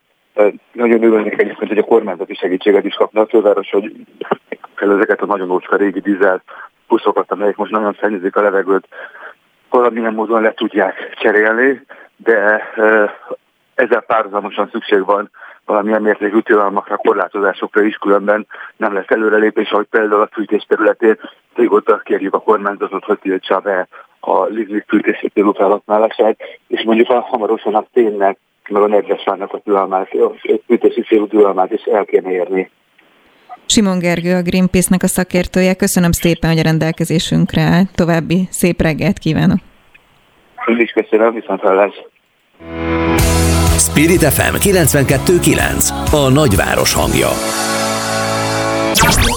Bérlakásokat kell építeni, és ebben az államnak jelentős szerepet kell vállalnia, állítja Hiszékeny Dezső, az MSZP országgyűlési képviselője, aki szerint nem tizet, nem százat, hanem ezer szám kell bérlakásokat építeni. A vonalban az MSZP politikusa. Szép jó reggelt kívánok! Jó reggelt kívánok, üdvözlöm a hallgatókat is. No hát aktuális ez a kérdés most, amikor éppen egyébként mondjuk szociális bérlakások eladásáról, nem eladásáról van szó. Hát, hogyha van igazán aktuális kérdés, akkor ez az. Én azt tapasztalom a fogadóóráimon is, és hogyha találkozom emberekkel az utcán megállítanak, hogy a emberek problémáit, amit megosztanak velünk, azoknak közel 70%-át azt teszi ki, hogy a lakhatás. Tehát nem tudják megoldani, és ebben válnak, várnak az én megítélésem szerint állami segítséget. A fővárosban, vagy a fővároson kívül? Hát egészen konkrét tapasztalataim azok a 13. kerületből vannak, hiszen én korábban itt alpolgármester voltam, és ott már évekkel ezelőtt ez a probléma ez elég jelentés volt. Egyébként ezért is reagált úgy a 13. kerületben az önkormányzat, hogy ezt beemelte a megoldandó feladatok közé, és egyedülállóként a kerületi önkormányzat a 13. kerületben folyamatosan bérlakásokat épített az elmúlt évtizedben is, és ma is. Hát beemelni mondjuk egy programba gondolom nem fáj, vagy azt bárki megteheti, ugyanakkor pont arról szólnak a hírek az elmúlt hetekben, hónapokban, hogy az önkormányzatoknak, legalábbis az ellenzéki vezetési önkormányzatoknak nincs pénze. Nem hogy arra, hogy bérlakásokat építsenek, hanem egyáltalán a fenntartásra sem. Amiről én beszéltem, az 2022 után van, és akkor van, hogyha ez egy nyertes választás van. Oh. Tehát, hogyha az ellenzék nyer, és mondjuk Karácsony Gergely alakít kormányt, akkor ez egy programpont. Mert mi úgy érzékeljük, hogy elemi igény van a lakhatásra, és azt is érzékeljük, hogy egyre kevesebb a lehetőség ennek a megteremtésére. Ha belegondol, mondjuk az elmúlt tíz esztendőben a Fidesz a saját szavazóközönsége igényeit elégítette ki. Első középosztály, középosztálybeliek igényeit, akiknek volt pénze, volt tulajdonszerzési vágya, és hajlandó volt eladósodni, megházasodni, gyereket vállalni. Ők tudtak élni a csoknak a páratlan lehetőségeivel. De mi lesz a többiekkel? Mi lesz azokkal, akiknek nem megoldás a csok? Akik tőkenélküliek, szerények, családi háttérrel rendelkeznek, élettársi kapcsolatban élőkkel, bátortalanabbakkal, vagy egyszerűen azokkal, akik nem akarnak vállalkozni, egyszerűen csak lakni szeretnének. Az én megítélésem szerint az ő megoldásuk az a bérlakás. Hány embert érinthet ez a kérdés ön szerint? Az én megítélésem szerint több tízezret civilként azért eléggé szkeptikusan nézünk mondjuk erre a bérlakás kérdésre, pláne, hogy amikor ugye most itt a szociális bérlakások eladására vonatkozó törvénytervezetről volt szó, akkor azért előkerültek elég komoly nevek, olyanok, akik mondjuk nem feltétlenül szorulnak arra rá, hogy bérlakásban éljenek. Mennyire tud ez a rendszer igazságos és hatékony lenni? Én azt gondolom, hogy hát először meg kell építeni, és utána ö, egy olyan rendszer kialakítani az építkezések során, amely valóban igazságos. Nyilván a rászorultság az egy nagyon fontos szempont lehet. És azt is gondolom, hogy ezt nem lehet állami szintről megoldani ezt a kérdéskört. Tehát ezt az egész bérlakásépítéses történetet, ezt az önkormányzatokkal együtt kell megvalósítani. Ezt az államnak meg kell építenie, és az én elgondolásom szerint át kell adnia üzemeltetésre az önkormányzatokra. Ott tudják, hogy ki az, aki rászorult. Hiszékeny Dezső, nagyon szépen köszönöm a véleményét. Én köszönöm szépen. Szép napot. Szép jó reggelt. Spirit FM 92.9 a nagyváros hangja.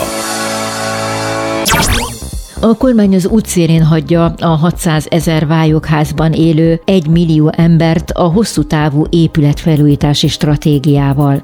Ők többségében mély szegénységben élő emberek, legtöbben egy új hűtőszekrényt sem engedhetnek meg maguknak, nemhogy egy új energiahatékony ház építését, fogalmazott a Habitat for Humanity lakhatással foglalkozó szervezet a HVG megjelent cikkében. A civil szervezet szerint a nagy hőtároló tömeggel bíró szerkezetük miatt a vályokházak új hőszigeteléssel és javításokkal környezetbarát, egészséges és korszerű lakóépület alapját is adhatnák. A vonalban Feldmár Nóra, a Habitat for Humanity energiaszegénység szakértője. Jó reggelt kívánok, köszöntöm Önt! Jó reggelt! Kezdjük onnan, hogy mi a probléma így a vályokházak támogatása kapcsán. A kormányzat ugye azt mondja, hogy nem éri meg támogatást adni ezeknek a felújítására, mert inkább le kellene bontani azokat, és újakat, korszerűeket kellene építeni, és arra lehetne pályázni. Ö, hát a, a, igen, a probléma az, hogy, hogy hogy nem nyújt semmilyen támogatást ezeknek az épületeknek a felújítására, azonban én ehelyett ilyen programról nem tudok, ahol, ahol viszont az új építésre lehetne pályázni. Ez természetesen egy nagyon sok épület számára tényleg ez az egyetlen megoldás, tehát hogy ezt azt mi se tagadjuk, hogy, hogy sajnos nagyon sok vályokház tényleg olyan műszaki állapotban van, ami, ami tulajdonképpen menthetetlen, és tényleg nincs, nincs az a pénz, amivel, amivel tényleg megélni ezt felújítani. Tehát ezekben az esetekben tényleg jelentene megoldást valamilyen új építésű program, de ennek nem látjuk a kereteit, főleg nem ugye, ahogy itt a felvezetőben is elhangzott, hogy mivel itt tipikusan nagyon alacsony jövedelmű családokról van szó, ezért hogyha hogyha ezt kimondjuk, hogy, hogy nagy részüknek csak a bontása lehet megoldás a házoknak, akkor erre valami alternatívát ki kell találni, hogy a következő évtizedekben az ő fizikailag az ő lakhatásuk hogy lesz megoldott. Mert hogy saját erőből, önerőből ezt, ezt egész biztos, hogy nem, nem fogják tudni e, megoldani. Hát erre ugye jöhetne az a válasz, hogy de hát hiszen van felújítási program, meg támogatás, önrészt kell biztosítani hozzá, és akkor lehet pályázni felújításra, vagy ott van mondjuk a csok, hogyha valaki szeretne lakáshoz jutni. Hát igen, ugye, tehát hogy pont ezért érdekes, hogy kijött ez a stratégia, mert ugye előtte már egyéb típusú stratégiai dokumentumok és tervek, például uniós források felhasználásáról már kijöttek, és ugye ezek, a, ezek az otthonteremtési támogatások is, és és, és ott is láttuk, hogy azért a vályokházak tulajdonképpen eléggé el vannak felejtve, a, valószínűleg az, az otthon felújítási támogatást, tehát ezt a 3 plusz 3 millió forintot, ezt ilyen részletesen nem tudom el, mint hogy mi történik, ha, ha, ha valaki elkezd, tehát ugye gyakorlatban ez hogy csapódik le, hogy mondjuk a vályokházak, akik erre jelentkeznek, milyen arányban tudják felvenni, de a csoknál például már azt látjuk, és ugye egy ilyen, tehát hogy, hogy ugye a, akinek tényleg nincs önerő, önerőre saját forrása, akkor ugye itt akinek viszont cserébe van ugye három gyermeke, és még egy csomó másik feltételnek megfelel, akkor tudna egy ilyen 5 millió forintos támogatást igénybe venni, de a gyakorlatban itt már viszont látjuk azt, hogy mivel ugye ezeket a támogatások tulajdonképpen a, a bankok bonyolítják le, tehát erre nincs egy, egy olyan központi infrastruktúra, aki a felújításokkal vagy otthon teremtési támogatásokkal foglalkozik, tehát ezekkel a pályázatokkal tulajdonképpen a, a bankok bírálják el, és, és ők hívják le ezeket a forrásokat, és, és adják tovább. Nagyon sokszor azt látjuk, hogy tulajdonképpen a, az, hogy vályogház, ez egy kizáró tényező ami érthető, mert ők kereskedelmi bankok, és azt mondják, hogy ez, ez az legegyszerűbb a számukra, hogy ezt a, ezt a szegmens tulajdonképpen elutasítják, mert nem feltétlenül biztosított számukra, hogy, hogy ugye az érték ennek az ingatlannak az, az, az megfelelő. No, akkor mi a középút?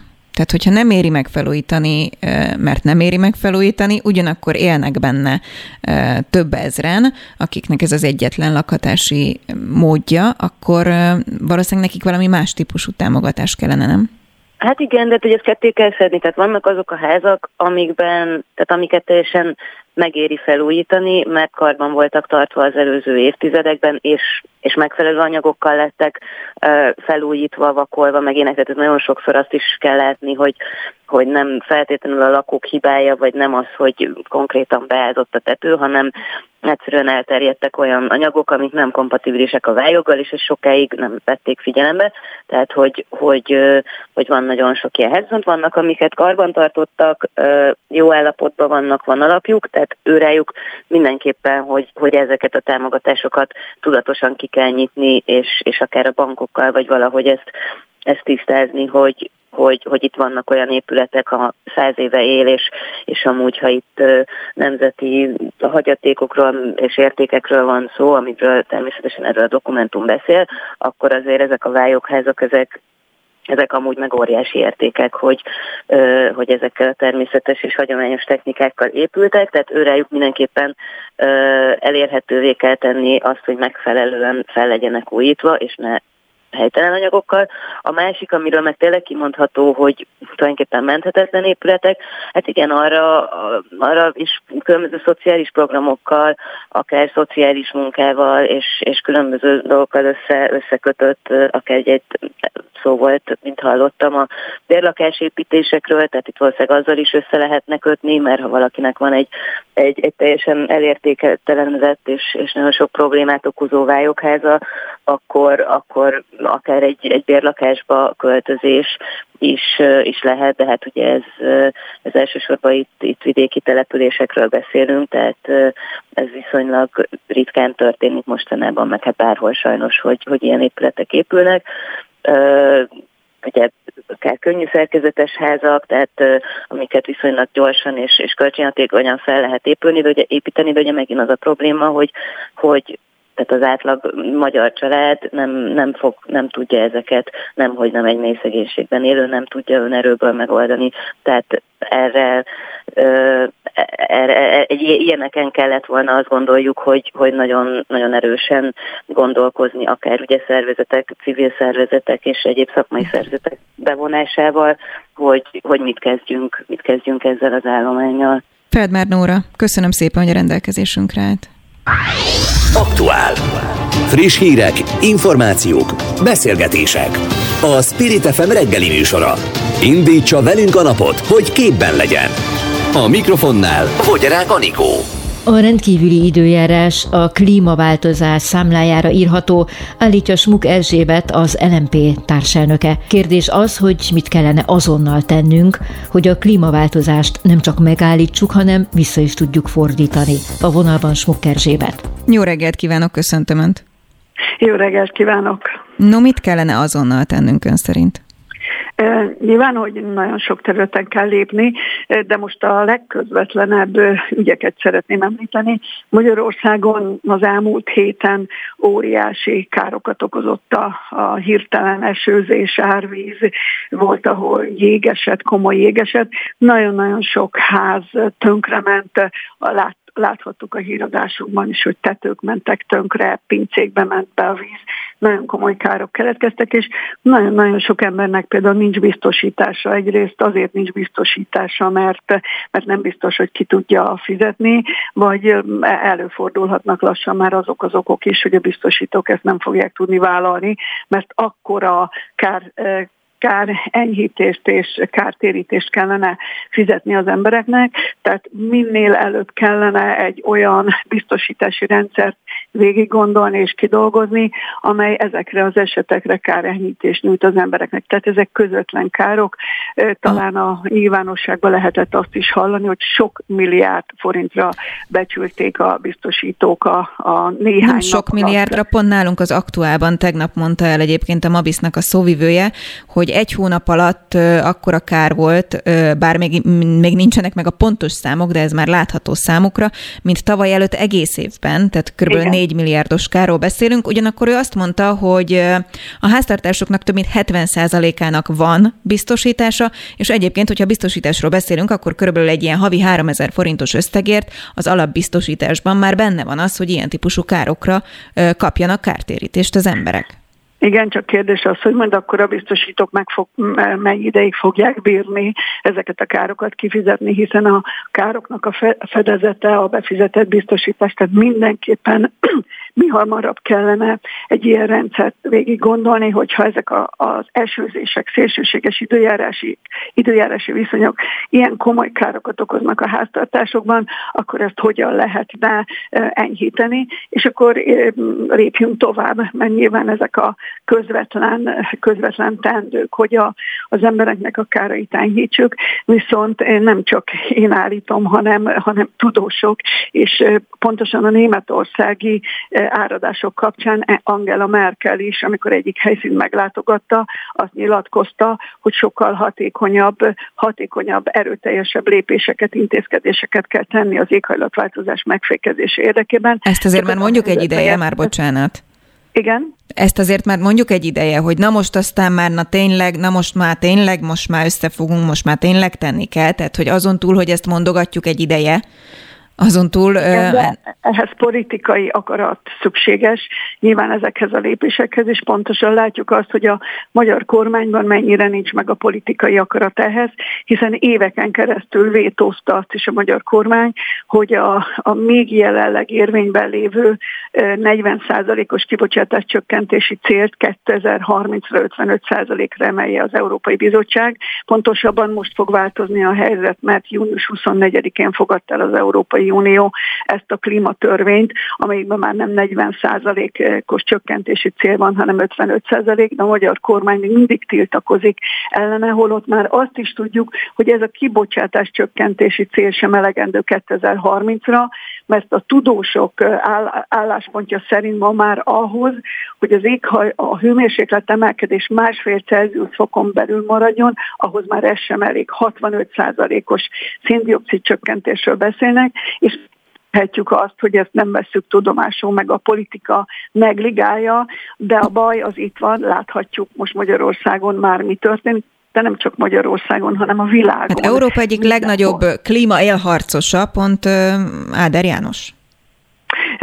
Egy dolog az, hogy az Áder János általában nemzetközi szintéren és nemzetközi konferenciákon erről beszél, de itthon Magyarországon az ezzel kapcsolatos érdekérvényesítős képessége szinten nulla, nullával azonos, mert szó nélkül elfogadja azt, hogy a magyar kormány most például bejelentette, hogy vétózni fogja azt az intézkedés csomagot, amelyiket az Európai Bizottság, az Európai Klímakampány klímatörvény elfogadását követően elfogadott, amelyben 12 területen akarja az Európai Bizottság most már a jogszabályokat ahhoz változtatni, hogy 2030-ra bekövetkezzen ez a széndiokszid csökkentés. Tehát Áder János lehet, hogy nemzetközi szintéren ebben a, ebben a szerepben tetszelek, hogy nagyon nagy klímavédő, de Magyarországon az biztos, hogy érdemben semmit nem tesz azért, hogy a kormány egy másik álláspontra helyezkedjen, és ne ne csak saját magát fényezze, hogy mi klímabajnokok vagyunk. Smok Erzsébet, köszönöm a véleményét.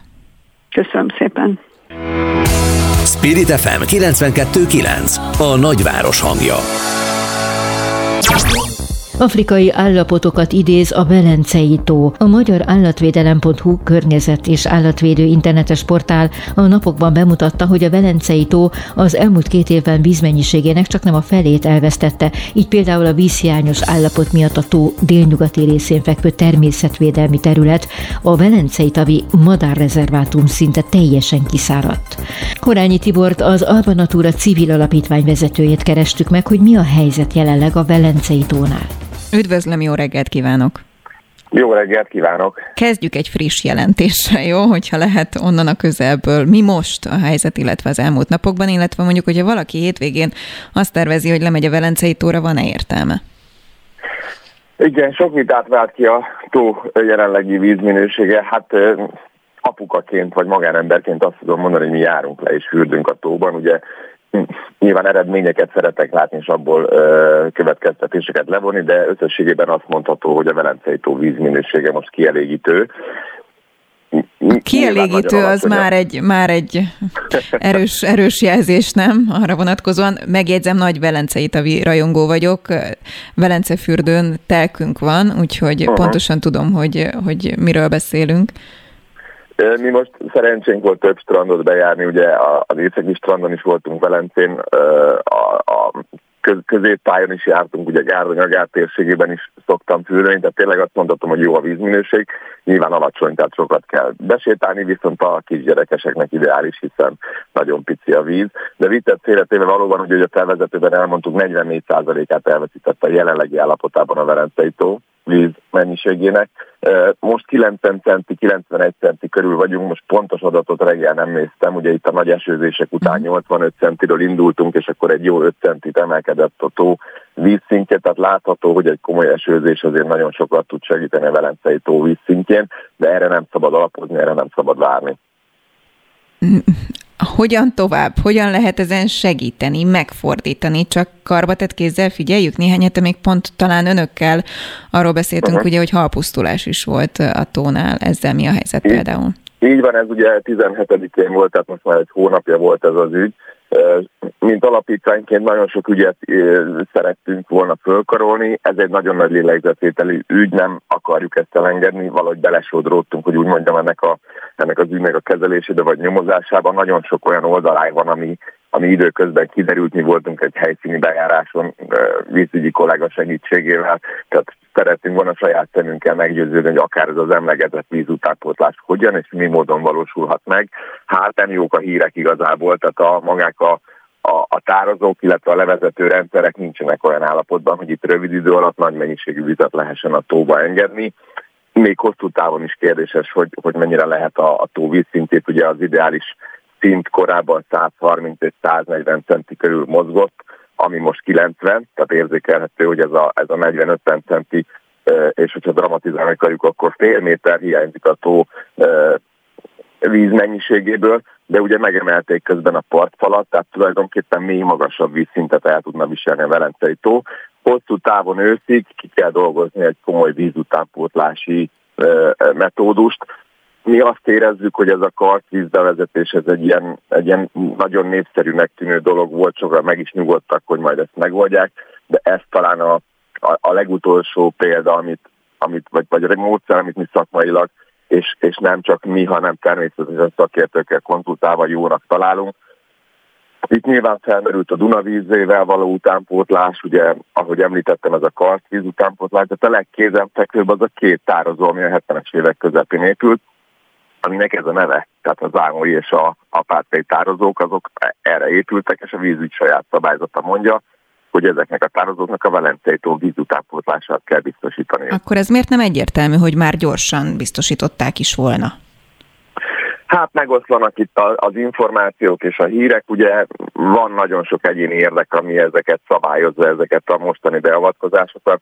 Gondolok Mi? itt arra, hogy az egyik tározóból horgásztavat csináltak, a másik tározóban halat tenyésztenek, a tározók vízminősége nem jó, évtizedek óta nem történtek vízkotrások ebben a tározóban, tehát sokszor elmondtam, ez az a porralótó, amit évek óta nem ellenőriztünk, és most kigyulladt a házunk, és sajnos be van sülve ez a porralótó, tehát ezek a tározók jelenleg nem alkalmasak arra a vízügy elmondása szerint, vízminőség és, és technikai jogok miatt, hogy a Velencei tó vízszintjét megemeljék. Nyilván ezt kérdeztük a vízügytől, hogy akkor mi a teendő ezekkel a tározókkal, hogyan lehet a vízminőséget javítani, hogyan lehet a császárvizet, ami a tározókból a Velencei tóba vezeti a, a vizet, jó állapotba hozni, hogy ezek az állap, ezek a rendszerek, mert mi rendszerben gondolkodunk, azt mondjuk, hogy minden aspektust meg kell vizsgálni, ezek, ezek helyére kerüljenek és jó állapotban legyenek. Sajnos ebből a 14 milliárd forintos partfal rekonstrukcióból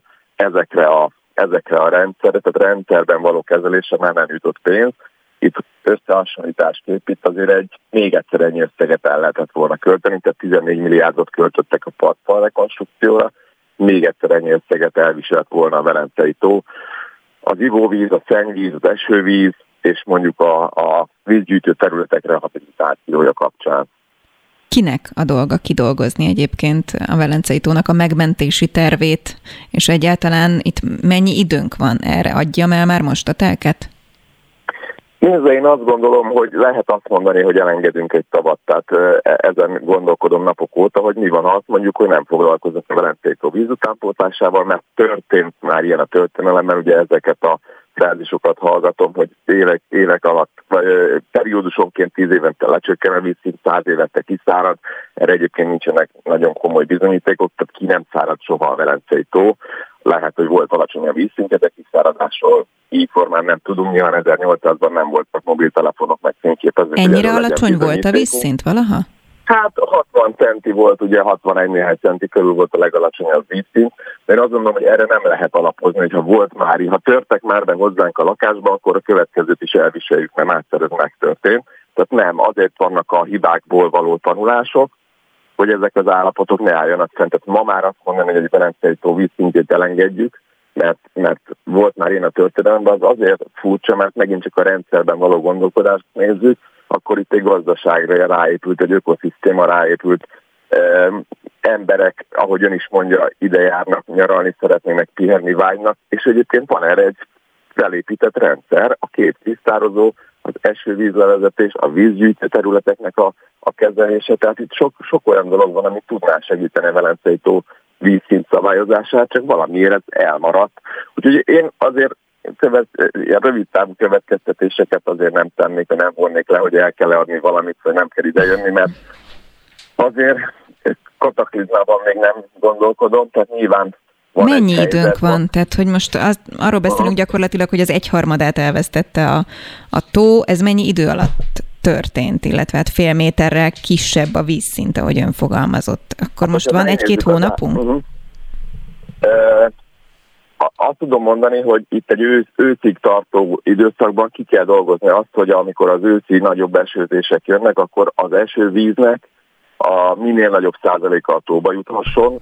Ki kell dolgozni, hogy a tározóknak az állapotát hogyan lehet javítani, és ott a két tározót, aminek az a funkciója, jellása a egy tó vízszintjét, azokat rendbe hozzuk. Tehát őszig gyakorlatilag meg kellene oldani ezeket a Kinek? problémákat, és nem a Természetesen a szakhatóságoknak azt gondolom, hogy a közép vízügyi felügyeletnek, a vízügyi igazgatóságnak, az országos vízügyi főigazgatóságnak, ő, ők a szakmai hozzáértő szakhatóságok, és természetesen, mivel a víz mindenkori állami terület, azért azt gondolom, hogy az államnak kell erre anyagi forrást biztosítani, és mindig is azt mondom, hiszen én egy civil társaságot is képviselek, hogy a civileket, a civil szakmai szürke állományt mindenképpen kötelező bevonni, hiszen, hiszen a vízi igazgatóságok bizonyos keretek között mozognak, vagy már régóta benne vannak bizonyos dolgokban, és azért a, a civilek sokkal frissebb, jobb gondolatokat tudnak elmondani. Például valaki megkérdezte, hogy hát itt a Bika völgyben van 16-18 furt kútja térségnek, azokat miért nem használjuk le? Vannak dugózva, rossz minőségűek, tehát nagyon sok lehetőség lenne egyébként a Belencei tó víz utánpótlásával foglalkozni, sok lehetőség állítva. Tudjuk, hogy jönnek a választások jövő évben. Hm, e, e, kicsit úgy érezzük, hogy ez a kartvíz utánpótlás egy, egy nagyon népszerű intézkedés volt, és nem történik semmi, és látjuk, hogy a rendszer nincs is rá felkészítve. Tehát én azt mondom, hogy őszig semmilyen víz utánpótlás nem várható a Velencei tóban. Abban reménykedhetünk, hogy egy ilyen kétnapos özönvízszerű eső, és ezzel nyerünk 5 centit. Akkor egyelőre ebben reménykedjünk. Horányi Tibor, az Alba Natura civil alapítvány vezetője. Köszönöm szépen. Köszönöm szépen. Böngésző. Mivel foglalkoznak a vezető internetes portálok? Hogyan találnak egyes híreket? Mire kattintanak a legtöbben? Böngésző. A Spirit FM reggeli műsorának online lapszemléje. Címlapsztorik, értekezések, izgalmas információk. Böngésző. Hazafi Zsolt szerkesztő van itt velem. Jó reggelt itt is.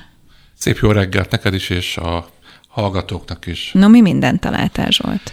Hát az atv.hu-n egy friss kutatást szemléznek, New England Journal of Medicine brit egészségügyi szaklapban jelent meg, hogy van ez az delta variáns, tudom, ami most Így mindenki van. egy kicsit hát pánikol, hogy ettől lesz a negyedik hullám a koronavírus tekintetében, és megnézték azt, hogy a Pfizer és az AstraZeneca vakcina hogyan hat e a delta variánsra. Nem tudom, hogy az mennyire diszkrét vagy szenzitív adat, hogy te Pfizer, Astra, Sinopharm... Én Pfizerre vagyok beosztva, azért, mert szoptatós kismama vagyok, beosztva. és nem volt, vagy beosztva, beoltva, és nem volt választási lehetőségem igazából. Na, akkor szerencsét van, mert a Pfizer a legjobb, a delta variánssal szemben. Ugye eddig egy úgynevezett alfa variáns volt, amely uralkodó uh-huh. volt. Eddig voltak különféle nevei, kínai, indiai mutáns, stb., és nem akarták, hogy ugye összekapcsolják különféle nemzetekkel, etnikumokkal, mert például Amerikába a delta vírus, vagy delta vírus miatt, a alfa vírus miatt, ami ugye a kínai vírus volt, amiatt érte atrocitás a kínaiakat, nem akarták, hogy utána az indiaiakat érje meg, stb. Lehet, hogy lesz nigériai, vagy bármilyen, ezért átnevezték. Tehát az első variáns, az az alfa variáns volt, arra lett kifejlesztve a Pfizer, az AstraZeneca, meg a többi oltóanyag is, és most ugye már egy delta mutáns van, egy delta variáns, na megnézték, és mind az AstraZeneca, mind a Pfizer nagyon frankó ezekkel szembe. Én AstraZeneca-val vagyok beoltva, én is örülök. Akkor mi, mi hátradőlhetünk? Angliában ugye ez a kettő, ami nagyon elterjedt, tehát, hogy ez szerintem egy, egy nagyon érdekes és jó, jó hát kicsit hír. bajban van mondjuk az apukám, aki mondjuk kínaival van beoltva, és egyébként 83 éves, és ugye tudjuk most már a kutatásokból, hogy pont náluk nem annyira hatékony ez az oltás, és még sokan mások, de ezt a véleményemet megtartom magamnak. Nézzük, mi van még. Hát ugye zajlik ez a népszavazásos történet, és a luxemburgi külügyminiszter szerint inkább Orbán Viktorról kéne szavazást tartani. Hát azt tudom mondani, hogy ilyenkor, amikor egy külföldi országnak a politikusa mond véleményt magyar politikusokról, szerintem ilyenkor, hát hogy mondjam, nem biztos, hogy, hogy pozitív eredményt ér el, mert szerintem azért a, nagyon sok magyar ember ilyenkor azt mondja, hogy nem áll, nem áll, nem áll Luxemburgból mondja meg nekem bárki így van. azt, hogy, hogy mi legyen meg, nem áll így, nem áll úgy. Mi sem mondjuk meg a luxemburgiaknak, hogy, hogy gondolkodjanak. Tehát, de minden esetre azért van visszhangja annak, amiről te külföldön, annak, amiről te a adás első felében elég sokat beszéltél, ez a népszavazási dömping, ugye most két nagy csomag is van benne, egy Orbán Viktornak van egy nagy népszavazási csomagja, meg a Karácsony Gergőnek is, de szerintem egy sok hullámot fog még verni. Na mondjál még egyet. Hát én most a hírkeresőre mentem rá, és néztem, hogy mi a, ami a népet úgymond izgatja, mert ott van toplista is. No, mi? Kíváncsian hát, várom. Mádai Vivien vállásán kívül azt láttam. Majdnem, majdnem beletrafáltál. Fiatalkori szerelem az övék, újabb részletek Barsi Onikónak a, a kapcsolatáról, de a másik oldal is megvan. Parik László sem bánkódott sokáig. Na. Ezt még nem olvastam. Szerelem. És Tehát, legalább hogy, ő is valami híresség? Ö, az a helyzet, hogy ezek ilyen kantintékony, vagy kattintékony, vagy mm-hmm. klikkékony, vagy és, mit tudom, és címek. klikkeltél? És Odáig már nem jutottál de, de nem, nem igazából, eh, hogy mondjam, nem lett kifejtve az igazság minden részlete, hogy szokták ezt mondani, tehát hogy valójában semmi az égvilágon nem tudtunk meg, de még annyit lehet tudni, hogy hogy Takács Tamásról jelentette annak idején valaki még a három pár, akkor nem volt még Pegazus. Hú, de erősen váltasz hirtelen itt a palikék szerelmi életéről. A Takács Tamásnak. Ugye akkor, akkor, akkor egy komplet embert kellett beépíteni valakinek az életébe, nem, nem volt elég egy kém szoftver. De vannak azért még itt nagyon jó, mennyit lehet egy óra fizikai munkával keresni. Ezeket mind belét folytom, mert mindeközben nem menjél sehova. Megérkezett hozzánk Nagy Angéla, és elmondja nekünk azt, hogy egyébként a bistróban, ami kettő perc múlva szinte kezdődik, mi minden lesz. Angi, szia! Sziasztok, jó reggelt! Visszatérünk egy kicsit Kámba, mert hogy Bordán Lili filmje a mobiltelefonos szekcióban nyerte a legjobb filmnek járó díjat, és ő jövő héten lesz vendégünk, viszont itt lesz a film főszereplője, Floros Zoe, aki a filmben nyújtott alakításáért megkapta a legjobb színésznőnek járó díjat, illetve professzor Karl Bárdos, rendező, producer és a mobiltelefonos filmek szekciójának művészeti vezetője. Jön Keleti Artur, az informatikai biztonság napjának alapítója, akivel a számítógépes rendszerekről, biztonságról, kémprogramokról beszélgetünk. Igen, ő sokat nyilatkozik nálunk is, meg az elmúlt napokban, aztán nagyon... Hát, nagyon izgalmas kérdés, ugye mindenki a telefonján és képzeljétek el, ami például új információ volt számomra, hogy azok, amiket hát mi úgy gondoltuk, hogy akkor megelőzheted azt, hogy téged lehallgassanak, mondom ezeket a praktikákat, nem tudom, hallottátok-e.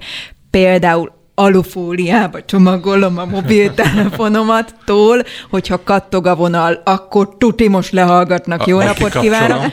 Hogy ez mind hülyeség, mert állítólag például, hogyha lehallgatnak, akkor a legtökéletesebb a vonal ever, hogy azt tudják használni később. Na mindegy, ilyeneket is kérdezzél majd meg, Angéna. Még jó, egy témát utána. azért mondja. Egy témát, professzor dr. Berkes Istvánnal beszélgetünk, a Sportkórház volt igazgatójával, hogy a koronavírus milyen hatással lesz az olimpiára, milyen állapotban vannak a versenyzők, és egyáltalán az, hogy nem lesz közönség, az mit jelent, kinek mit jelent. Van, akinek jó, van, akinek milyen rosszat. lehet? Úgy versenyezni, hogy nincsen közönség. Az olimpiai arany azért engem kárpotolna, tehát ha meg magatok De nem az is. a legkirályabb, vagy az lehet a leg, nem tudom, inspirálóbb, amikor, amikor érzed azt, hogy mindenkinek csúriba van a keze ott körülötted? Hát ugye több teniszező világsztár azért nem ment el, mert azt mondja, hogy nem olyan a meccs, hogy nincsenek nézők. Tehát... De az is lehet, hogy valakit meg pont feszélyez, és lehet, hogy neki meg, meg Mi pont az, jó. hogy nézők vannak? És Sportolók? Én el tudom képzelni. Jaj, ne, zavar közönség, jaj, kamera. ne, ezt, ezt a mondjuk kevésbé Djokovic, hiszem. Djokovic stresszben van, hogy nézik többen. ezt mondjuk kevésbé hiszem, viszont az is érdekes kérdés, hogy, hogy vajon megmerik-e azt lépni, vagy mondjuk kiderülnek-e az adatok, hogy pontosan hányan fertőzöttek koronavírussal, vajon lemondják-e utolsó pillanatban, vagy menet közben? Például az olimpiát, meg lehet ezt szakítani. Ugyanakkor a WHO azt mondja, hogy már pedig meg kell tartani akárhány a covidos. Na mindegy, hát ez mind izgalmas kérdés. Tegyél föl néhányat, Angi. Jó. Mi nagyon szépen köszönjük a figyelmet a szerkesztő Hazafi Zsolt nevében is. Véget ért az aktuál, holnap pedig Best of adást hallhatnak a legizgalmasabb beszélgetésekből. Szép napot kívánunk, és ezáltal jó hétvégét!